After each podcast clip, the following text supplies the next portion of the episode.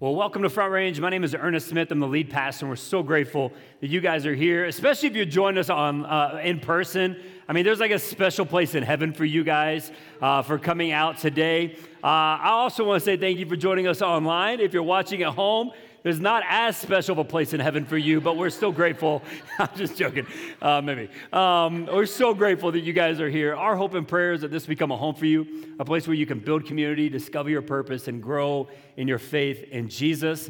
I want to let you know about something that's happening today. It is a big day in the life of our church. If you're new, my encouragement is just like watch our church in action. There's like no better day to see what our church is all about, what we're for, and all of that. But right now we're in an initiative called For the Church for the City. Well, what we're trying to do is we're trying to raise enough money to be able to get into a permanent facility for our church. We started this last year, and we saw God do some great things. We were the ultimate goal was $4 million.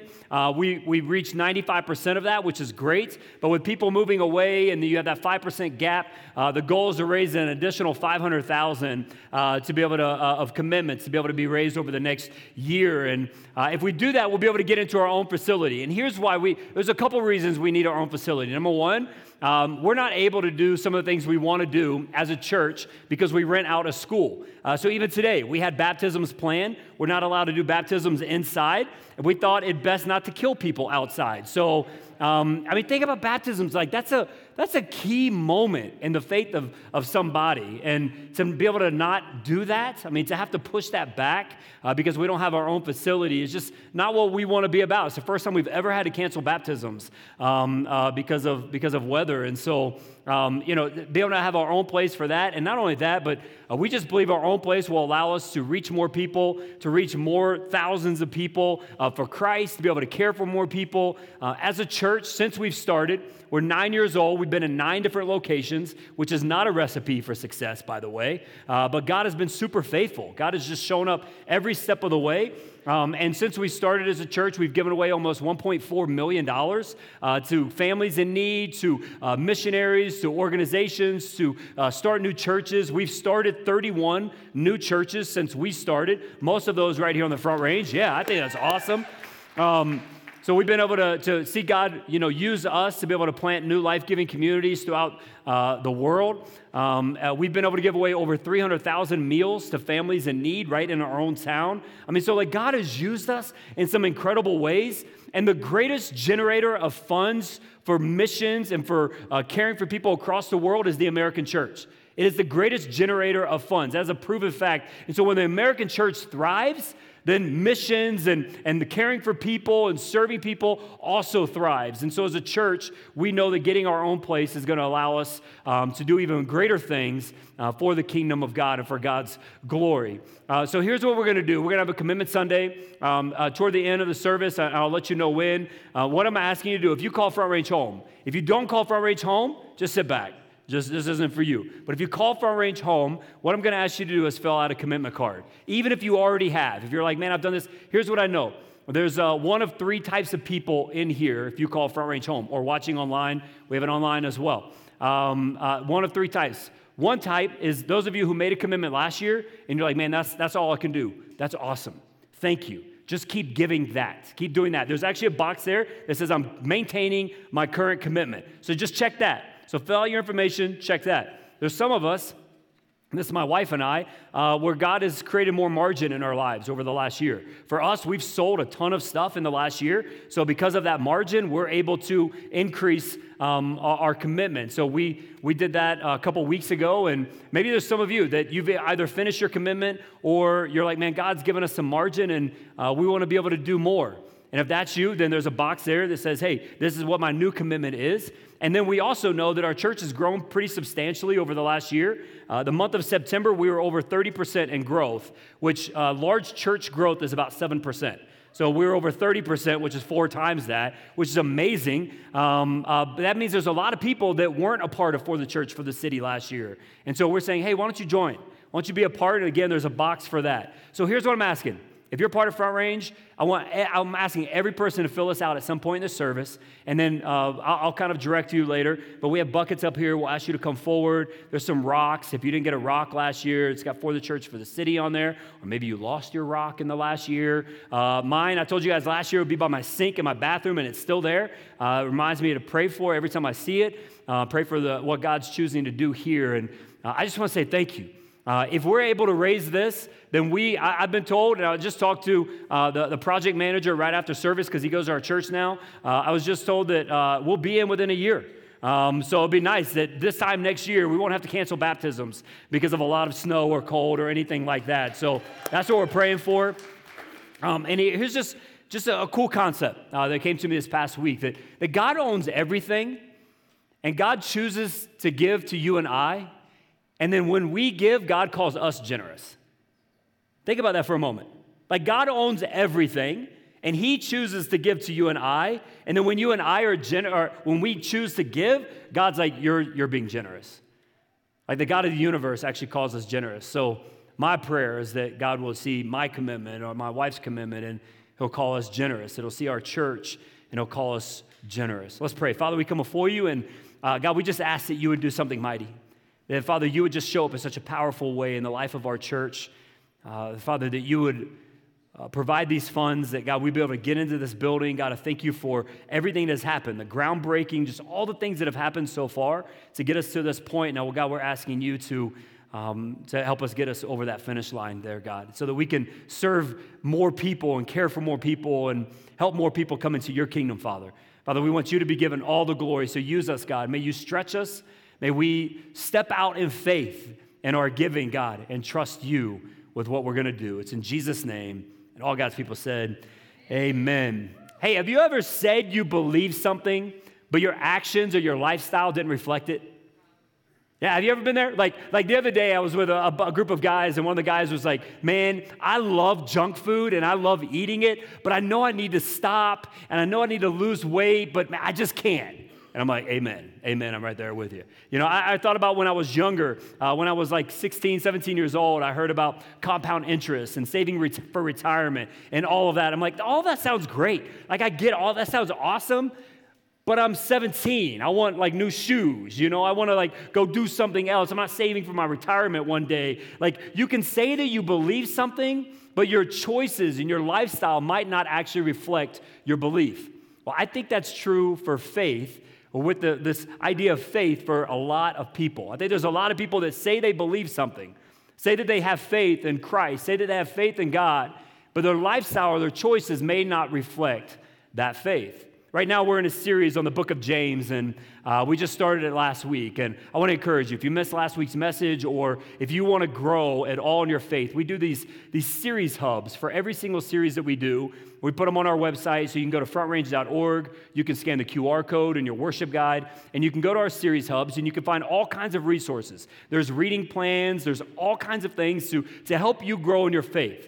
Because our desire is that you wouldn't just come here on a Sunday and listen to a message, but you would take God's word and you would be reading it on your own and applying things in your own life and all of that. That's how we grow in our faith. So we provided all of these resources for you. So if you just go to our series hubs, you can get all of that, including last week's message where we started the series. The book of James is one of my favorite books in the Bible. I know Pastor Johnny, he said that last week. He's just copying me. No, we can have about the same favorites. I love the book of James. It's one of my favorites for a few reasons. One, it's one of the earliest written books in the New Testament. It was written between 10 to 15 years after the resurrection of Jesus.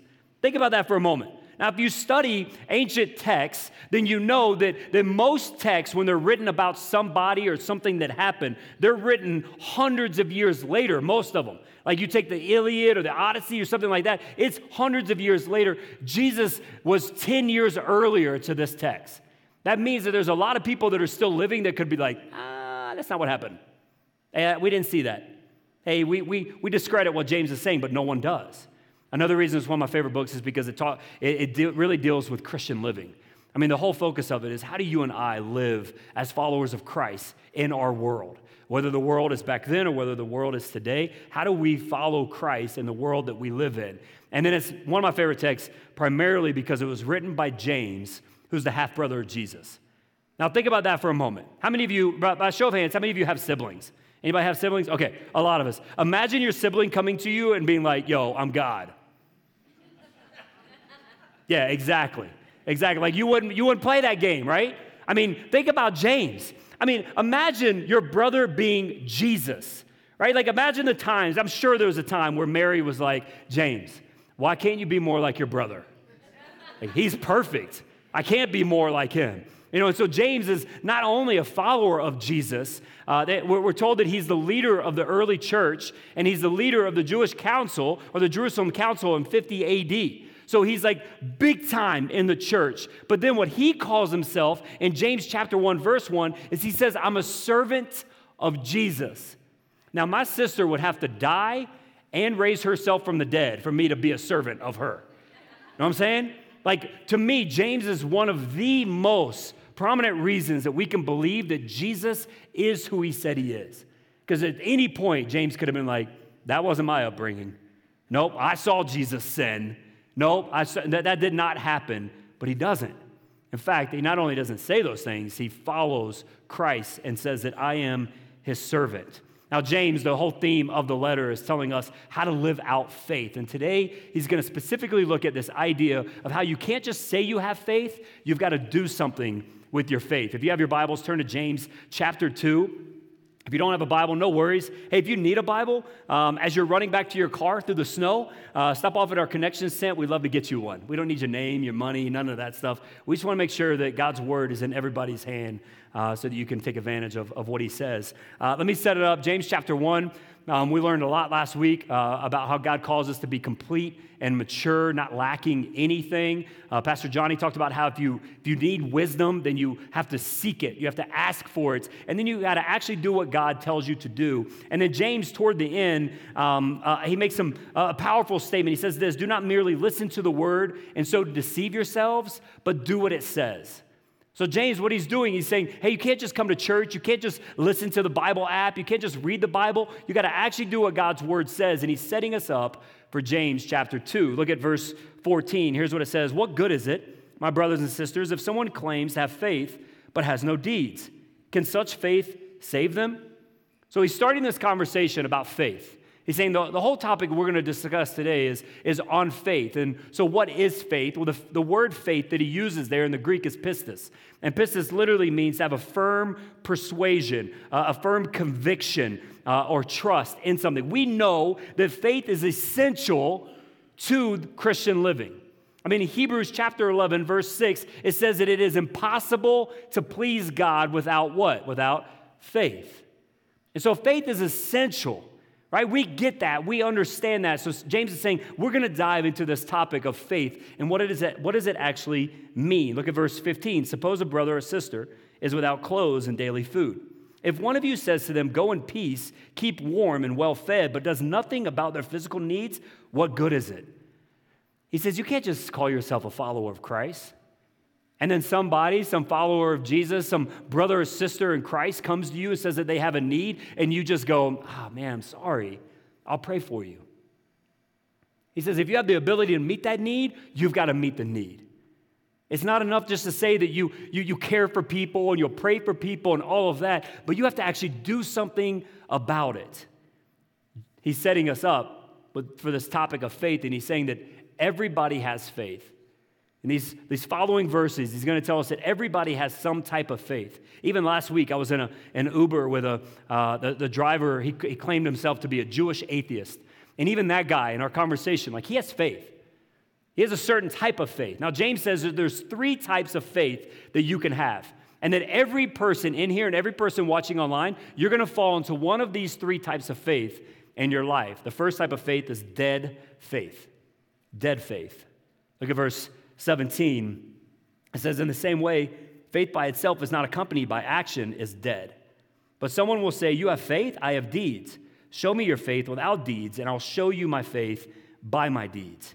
He's saying there are people that they were literally say, hey, I have faith in Christ, I have faith in God, but their lifestyle, their deeds, what they do, don't reflect what they say they believe. That they can say that they're followers of Jesus, they can say that with their mouths, but it doesn't mean they're living that way. Like they can say that they follow what God says, but then when God tells them to do something in the Bible, they're like, no, I'm good.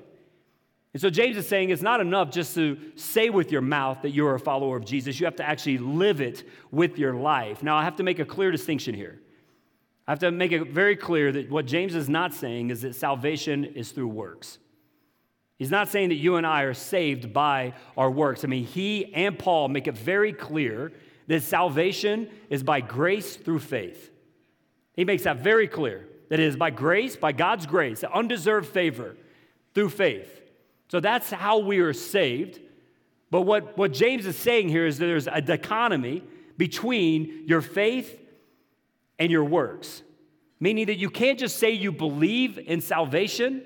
You've got to actually show it with your life. That people should be able to look at your life and go, man, there's something different about them. Not just because you say something, not just because you say you go to church, but because your life reflects God's word. There's a dichotomy between faith and works, and that your salvation is based on grace through faith, but it must be accompanied with action. There's got to be something else with it. If you're a Christian by name only, if you're a nominal Christian, you have dead faith. That's what James is saying here. It's not enough just to say that you're a follower of Christ. You've got to actually show it with your actions. So this first type of faith is dead faith. The second type is demonic faith. Demonic faith. Now that sounds pretty severe. So what in the world is demonic faith? Look at verse 19. It says, "You believe that there is one God? Good. Even the demons believe that, and they shudder." Now when he says that, hey, when James says you believe that there is one God, what he's referencing is the Shema. The Shema is a prayer that faithful Jews would pray multiple times a day. And the prayer would start with, there is one God. There is but one God. So when he says this, he's saying, you pray that prayer, that's good. It means nothing. I remember the first time that I remember praying, I was 12 or 13 years old, and my grandma, I was over at her house, and she said, hey, I want you to come pray with me before we go to bed. And so we prayed this prayer. Now I lay me down to sleep. I pray the Lord my soul to keep if I should die before I wake. Some of you guys have prayed that prayer. Some of you maybe prayed that prayer with your own grandparents. And I remember sitting there thinking, I don't even believe that God exists. But I'm praying this prayer with her. Why? Because she asked me. She's my grandmom. I'll do anything for my grandmom. But I don't believe it. And it didn't change my life. It was just words. It was just words that I was speaking. James is saying that's demonic faith. He says, let me make it real clear to you. Think about Satan. Does Satan believe that there's one God? Yeah, he does. He worked for him. Does Satan believe that Jesus is the only way? Yeah. Because he was momentarily happy when Christ died. So he's like, okay, we're good. The veil's torn. We're good. Satan is as orthodox as it comes. It's what he does with that belief. You and I, we can be orthodox. We can have the right belief system. But if our life doesn't change because of it, it's meaningless. Let me say it another way. To believe that there is one God, to believe in God, and to not do what he says is sin. To believe that God is real, to believe that he exists, to believe that he knows you and he loves you, and to believe all of that and to not do what he says is sin. It's demonic faith. None of us want that. So there's dead faith, there's demonic faith, and lastly, there's dynamic faith. See the alliteration there? I mean, I'm not a Baptist, but that's good Baptist messaging right there. Yeah, I appreciate that. Dynamic faith. So there's dead, there's demonic, and there's dynamic faith. Look at verse 20, it says this, you foolish person, do you want evidence that faith without deeds is useless? Was not our father Abraham considered righteous for what he did when he offered his son Isaac on the altar? You see that his faith and his actions were working together, and his faith was made complete by what he did. And the scripture was fulfilled that says Abraham believed God, and it was credited to him as righteousness, and he was called God's friend. I want to be called God's friend. You see that a person is considered righteous by what they do, not by faith alone. In the same way was not even Rahab, the prostitute, considered righteous for what she did when she gave lodging to the spies and sent them off in a different direction. So James is saying, hey, genuine, real, dynamic faith, you've got to believe, of course, but you have to do something with your belief. Now, we have to understand, James is writing this letter to really counteract what some people were saying. There were some people at that point that were saying, hey, you could be a Christian and your actions really don't matter. Like you can, as long as you believe in Jesus, then it doesn't really matter what you do with your life. As long as you believe that Christ was raised from the dead and all of that, then your actions really don't matter. Like, you don't really have to believe that this is God's word. You could just do whatever you feel like. You don't have to be generous. You don't have to give up sin you don't have to do any of that. And James is like, that's not true. I need you as followers of Jesus to understand what God's word says, and that is that if you say you believe in Christ, your actions have to follow. You can't just say you believe and not do. When you look in Scripture, the one common denominator of people who please God with their faith, the one common denominator of every major person in Scripture that pleased God by their faith was obedience. It was people that said, hey, we believe in God. We believe that God's word is real. We believe this is what God has told us, and we're going to do it. And then he gives examples. He says, think about Abraham. So Abraham, if you don't know their story, Abraham, he was told by God that he would be the father of many nations. Imagine that. Imagine like that being your promise from God. You're going to be the father of many nations. That's amazing. The problem is Abraham's over 100 years old, and he's got one child. Well, one legitimate child at this point. And he's young. And God tells him, I want you to go sacrifice him. Now, that's a crazy thing. Hold on, God. You told me I'll be the father of many nations. I only got one legitimate child here, and you're telling me to go kill him? I mean, I got a lot of issues with that. But it says that Abraham trusted him. What did he trust him on? He trusted him on his word, that you would be the father of many nations. Okay, I don't know how you're going to do it. This seems ridiculous, but I'm going to obey. And so right before he does it, God steps in, saves his son, and tells him, you are righteous. He says, okay, but also let's think about Rahab. I mean, Rahab's like the least likely person to be listed in this genealogy of people with faith. I mean, she is a non-Jew prostitute, right? Like, if I were to say, hey, like, tell me people that you would say these people are of great faith. These people have incredible faith. You would say maybe like Billy Graham or something like you would give me people that were like, yeah, wow, their lives really reflected that too. You wouldn't be like, oh, yeah, and the non-Jewish prostitute. Right? Like, you wouldn't put her in that same category, and yet James does. Why? Because she wasn't raised to believe in the same God of the Bible. She was raised to believe different things, and yet when these foreigners come in, she hears about this God, and she wants to serve him. And so she's willing to give up her life. She risks her life for them and their God. He says that's the type of faith. The examples of real faith that James gives us, they're risky. I mean, it's action that seems impossible. It's action that seems, honestly, downright dangerous. He's saying, this is the type of faith I want you to have. This is the type of faith that changes the world. This is the type of faith that saves. And he finishes it up with verse 26. He says, as the body without the spirit is dead, so faith without deeds is dead. He's like, I need to give you another analogy here. Like if he was talking to us today, he might say, hey, you can't drive your car anywhere without putting gas in it first. Or you're not going to have a great marriage without having love and sacrifice as a part of it. Like you can't have that. The same is true. You cannot have real faith without action, without words. You can't be somebody who says that you're a follower of Jesus. Ernest, you can't be somebody that says that you have faith without your actions displaying it. One theologian, he commented on this verse. Now remember, James says this, as the body without spirit is dead, so he's talking about death. So faith without deeds is dead. This theologian, he makes this observation. He says, unfortunately, the stench of death hovers over many of our churches and over many of the lives of professing Christians. Often we have mouthed the correct confessions and mastered the orthodox theology, but our faith has been dead. Dead faith doesn't change the world. It's only dynamic faith. You look out throughout history of the world, you look through the history of Scripture, and the only people who changed the world, the only people who changed communities and lives around them were people with dynamic faith, people that believed and did. And so what type of faith do you have?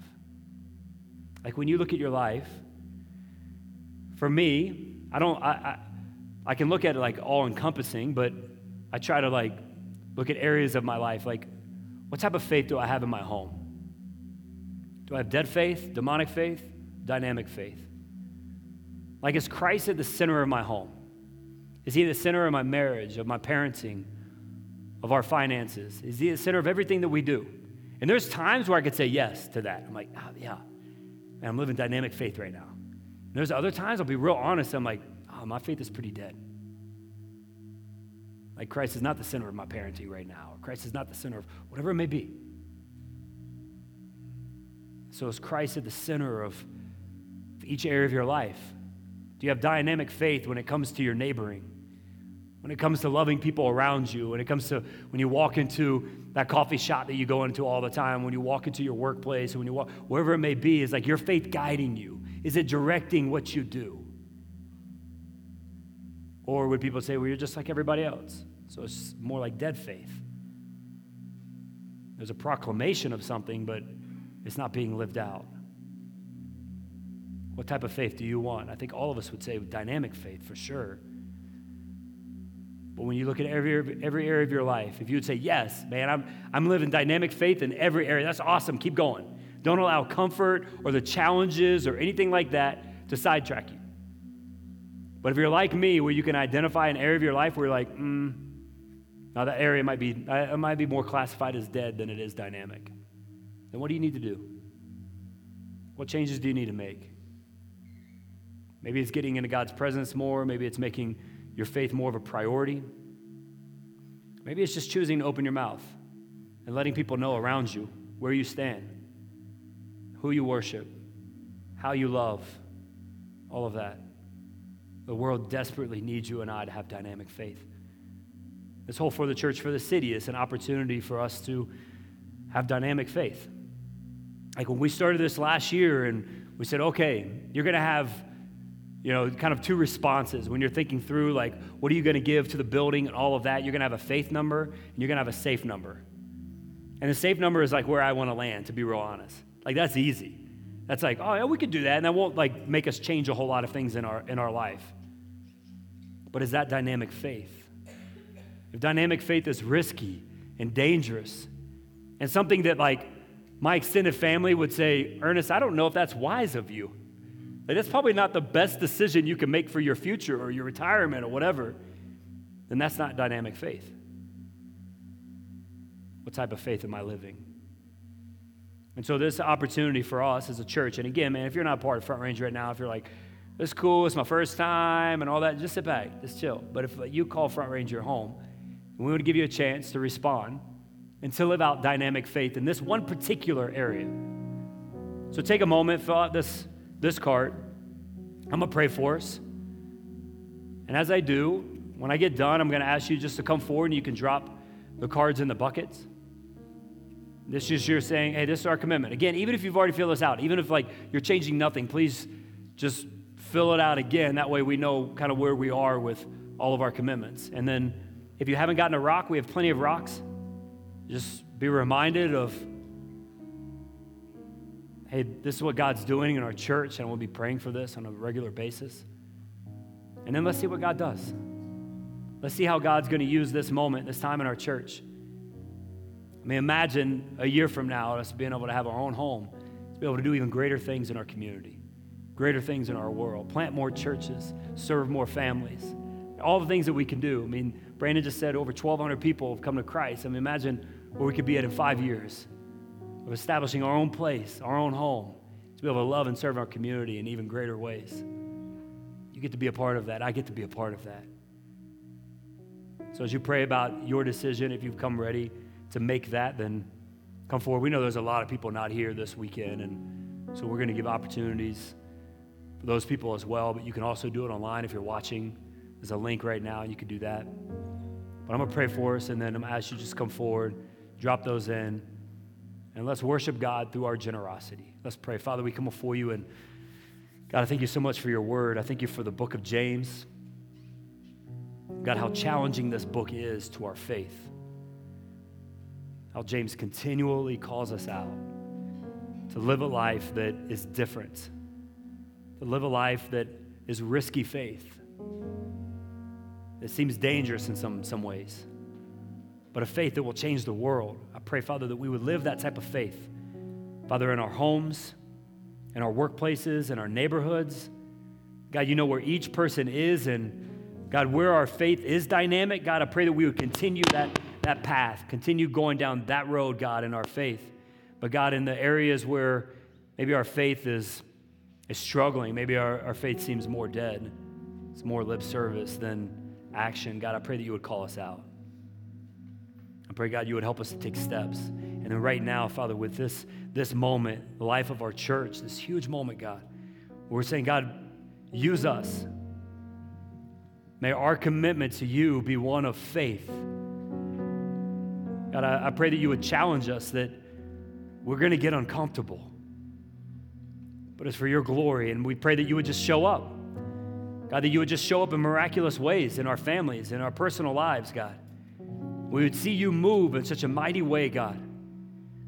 We would see that the faith, when we step out, God, that you show up and you do greater things. So, Father, right now in this moment, we ask, Father, for you to be blessed and you to be glorified, and that you would use this offering. You would multiply it for your glory, and help us to use it, God, to bless you, to bless our community. It's in Jesus' name, amen.